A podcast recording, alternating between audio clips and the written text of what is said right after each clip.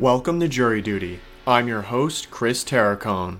Season 8 of Jury Duty explores the trial of Alex Murdaugh, a member of one of the most powerful families in South Carolina, who is accused of murdering his son Paul and his wife Maggie, with the purpose of covering up a multitude of alleged crimes, including fraud and homicide.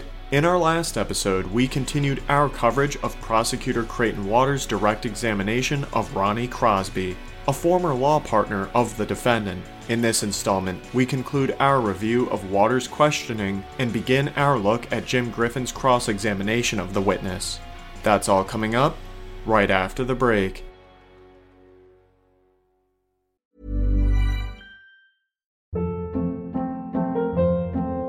Hold up. What was that? Boring. No flavor. That was as bad as those leftovers you ate all week. Keke Palmer here, and it's time to say hello to something fresh and guilt-free. Hello Fresh. Jazz up dinner with pecan-crusted chicken or garlic butter shrimp scampi. Now that's music to my mouth. Hello Fresh. Let's get this dinner party started. Discover all the delicious possibilities at hellofresh.com.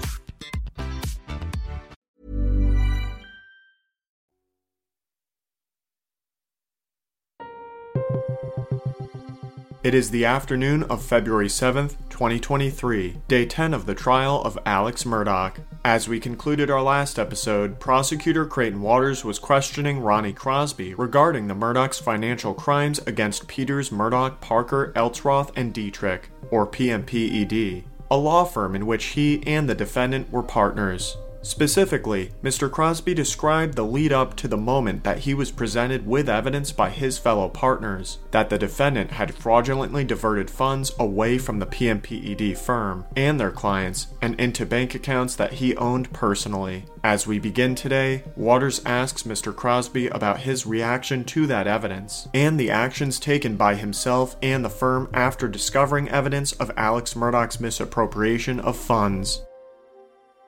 What happened after that? Well, they didn't tell me what was in it. They, they let me review it on my own, and I immediately said, "This is this is bad." And my words then were that we have to terminate Alec. He cannot no longer practice with us, and that was within I don't know how many minutes, but it was not a long period of time because the way Jeannie had it laid out, it, it was clear what had happened and that this money had been stolen. Did uh, any of the partners go to confront Alec with uh, this information that had been uncovered? Um, yes, there was a meeting uh, the following morning at, at, Lee's house. I did not attend. I did not need to attend. Um, I was still getting ready for trial. I'd already, I had already decided where this was going, and um, they met, and then we, uh, Danny and Randy, Alec's brother, went and met with Alec. And what was your understanding of what the defendant said as a result of that? That he admitted and, and, and said that he was knew he was going to get caught at some point in time and admitted uh, to them uh, that he did it. Ultimately, did the firm engage in a very extensive investigation to the, determine the extent of any alleged misappropriation that the defendant had done with related to client fee, or excuse me, uh, firm fees or client money? Um, we did. We initially turned over what we had to uh, uh, state law enforcement, uh, and then, well, we immediately decided to hire an outside uh, auditor a forensic auditor to come in and, and, and look at our books to see if there was anything else. But parallel with that, we were um, doing our own internal investigation into uh, his files. And was uh, Jeannie Seckinger as your CFO? Was she heavily involved in, in that review?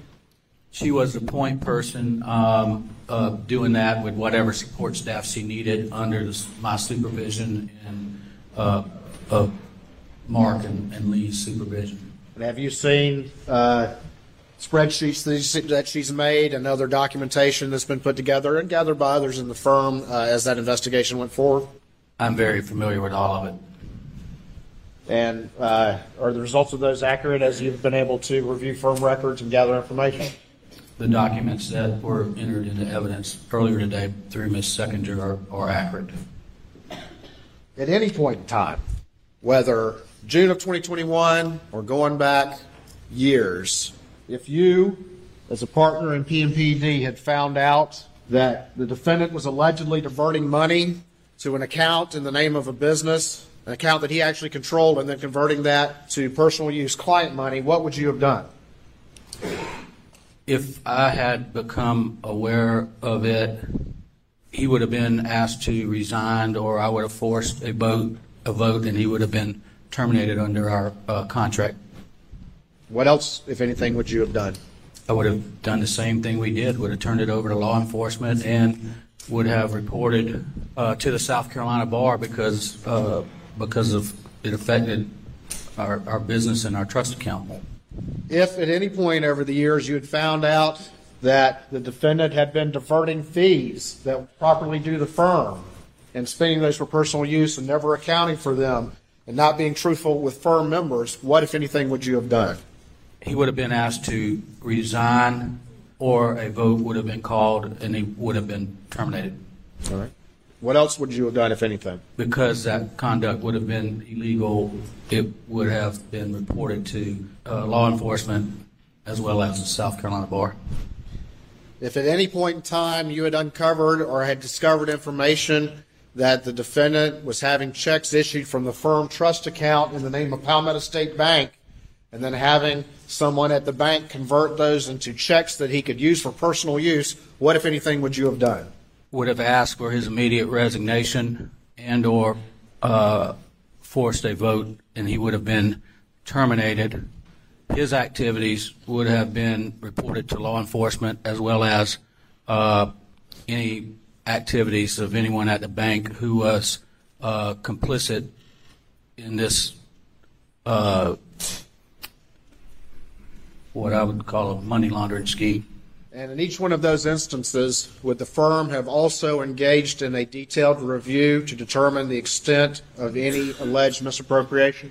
Well, absolutely, and, and, and I could only wish that one of those clients early on had brought that something to our attention so uh, we could have dealt with it years ago. With that, Creighton Waters concludes his direct examination of Ronnie Crosby.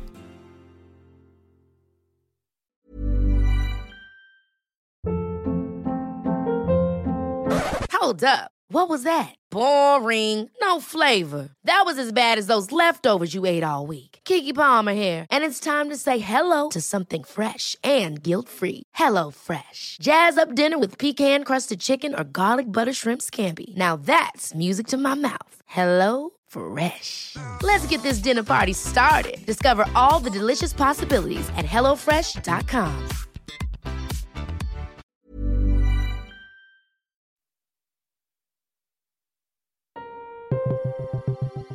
Jim Griffin rises to begin his cross examination of Ronnie Crosby on behalf of Alex Murdaugh. Good afternoon, Mr. Crosby. Good afternoon, Mr. Griffin. Mr. Crosby, I was I was struck by a comment you made, and, and just want to confirm it. You were informed by folks at the meeting when Alec was confronted about financial misdeeds. According to the reports you received, that Alec's response was he knew he was going to get caught at some point in time. Is that what, what was reported to you? That's, that's what I recall. He asked you to speak at, eulogize Paul at, his, at Paul's funeral, right? He did, and I did. You was very close to Paul, and Paul was a super guy, wasn't he? Yes to both of those questions. You said that, that Paul carried around a 300 blackout and a 12 gauge shotgun, Benelli Super Eagle, I believe you said. That's my memory, and, and you know, obviously th- they had numerous guns, but I had seen Paul with those on multiple occasions. If I showed you a Benelli Super Eagle that's in the courtroom, we, would you be able to recognize it's Paul's or not? Or I, I don't know at this juncture. I may, I believe it was camouflaged. Jim Griffin retrieves a camouflaged rifle from an evidence box on the floor and holds it with the muzzle pointing towards the floor. Camouflage Super Eagle. Trying to not point it at anybody. but does this look like Paul's gun? I'll say it looked like it. Will I say it was? I, I can't say that. Jim Griffin next pivots to questioning Mr. Crosby about his actions and observations immediately upon arriving at the Moselle Road property on the night of the murders.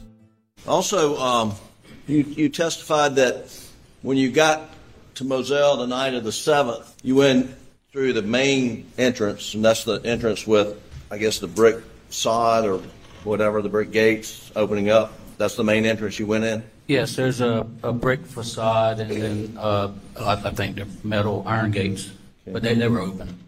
And then you, if you you go up and you would have gone straight to the house if you if you'd gone straight, but you turn right and you said you know, and there's a little roadway there, an old runway, and you were able to get back up to where the kennels were from that direction, correct? That's correct. It's not far when you turn right. You, a few, Right. a couple hundred yards maybe.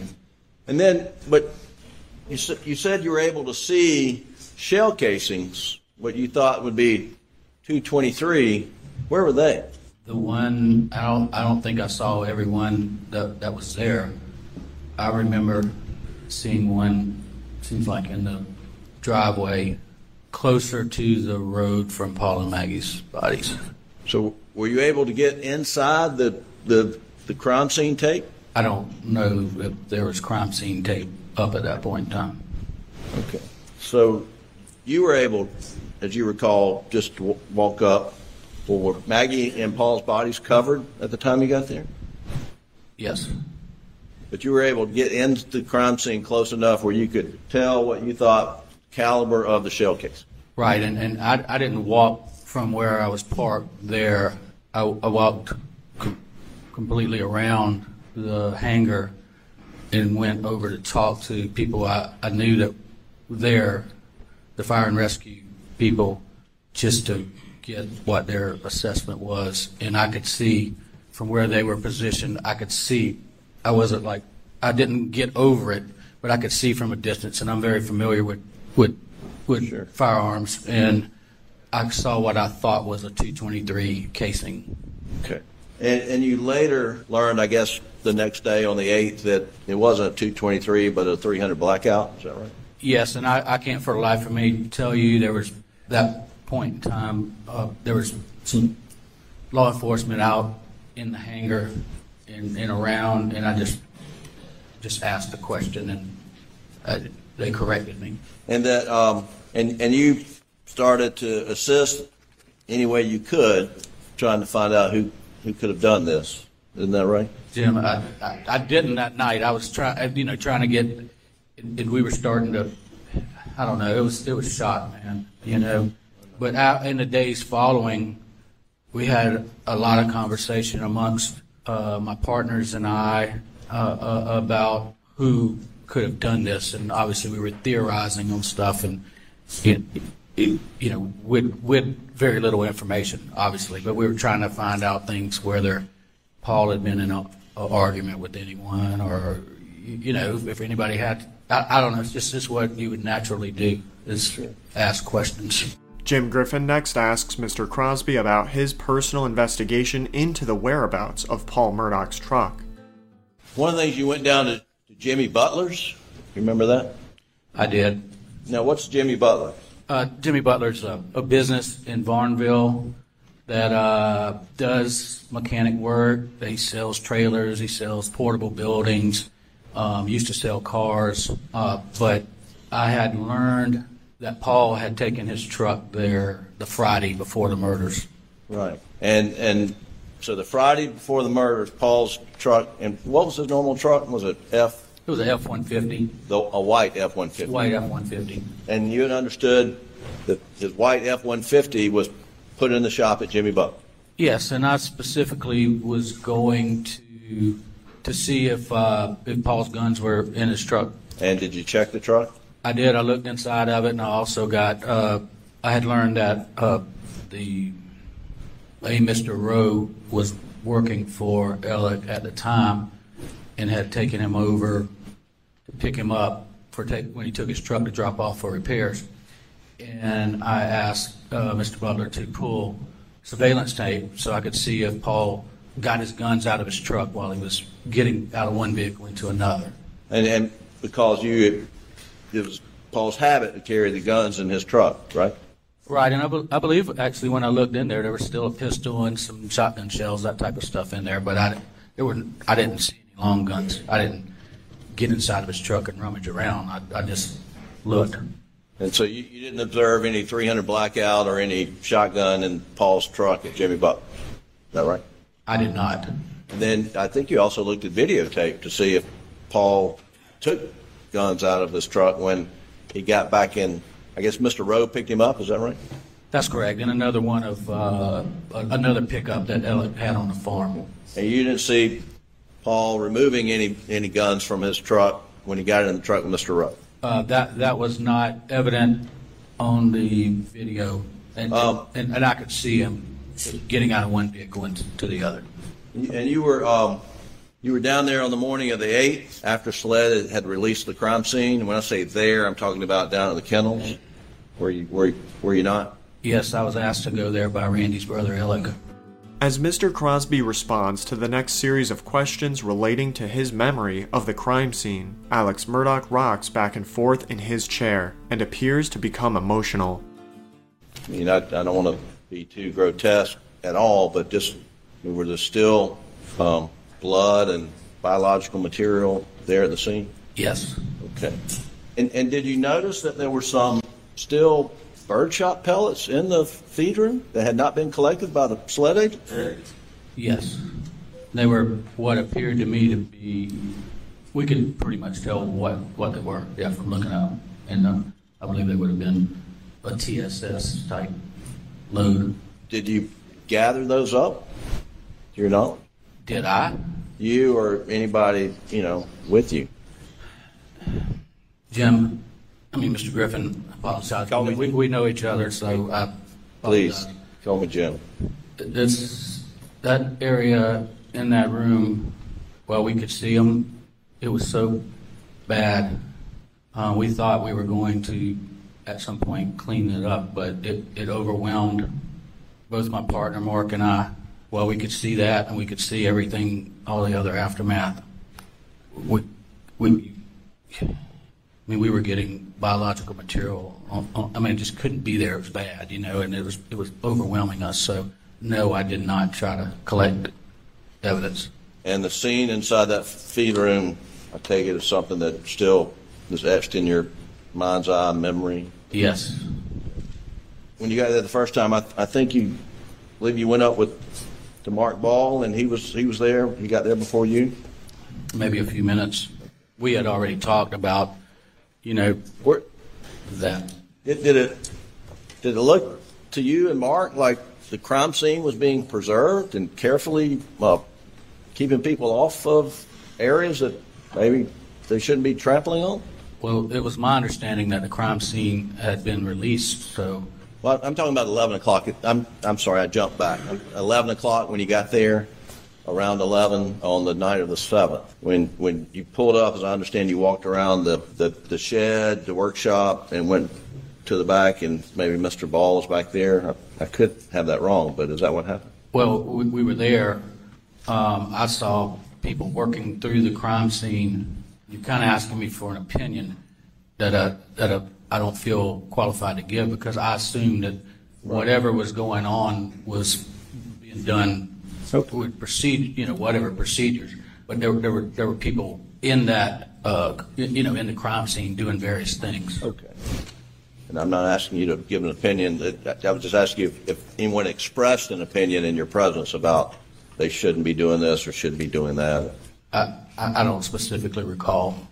Did at some point in time, um, you and Mark and whoever else, were y'all directed to go to the main residence at, We were, and, and, and for the life of me, I can't tell you who told us to go. I can tell you it was at the time that they, the, the whoever is the photographer for the crime scene, they were getting ready to start, know, taking photographs, and it was stated that we're going to photograph the scene. Uh, y'all, y'all go to the house. We don't, you know, you don't need to be in these photographs. okay. And so who all went to the house? Best you can remember. I'm gonna. Uh, I know I did. I know Mark did. Austin Crosby, who's one of my partners, did. Danny Henderson did. Randy Murdaugh did. John Marvin did. Elliot at some point did, and he may have been. I believe he was accompanied by some officers when he came. I think maybe Chris Chris Wilson may have. The others I'm positive of, but there could have been a couple other. And had it looked to you like anybody from law enforcement had searched the residence, inspected the residence before you guys went in? I don't know that I would know what it would look like if if it was had been searched. It was my perception that it had not been searched yet. You mentioned at some point in time Alec came up and maybe law enforcement were with him?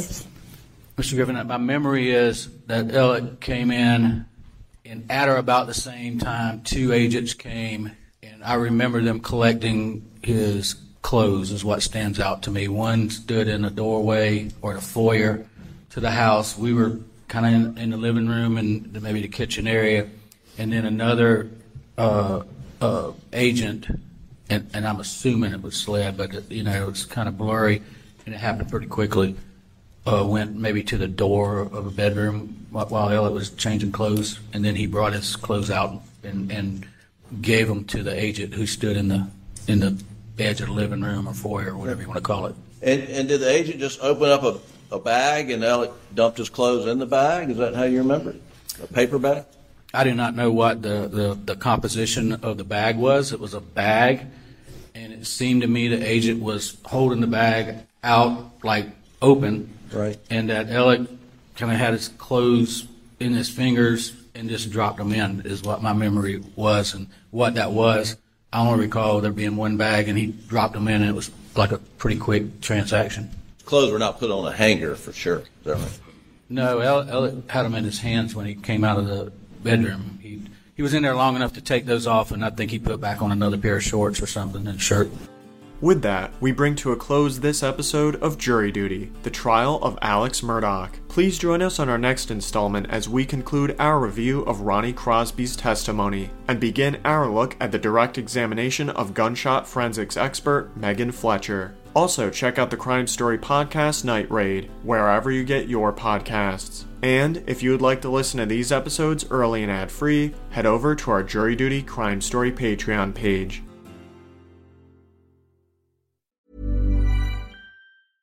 Ever catch yourself eating the same flavorless dinner three days in a row? Dreaming of something better? Well, HelloFresh is your guilt free dream come true, baby. It's me, Keke Palmer. Let's wake up those taste buds with hot, juicy pecan crusted chicken or garlic butter shrimp scampi. Mm. Hello Fresh. Stop dreaming of all the delicious possibilities and dig in at HelloFresh.com. Let's get this dinner party started.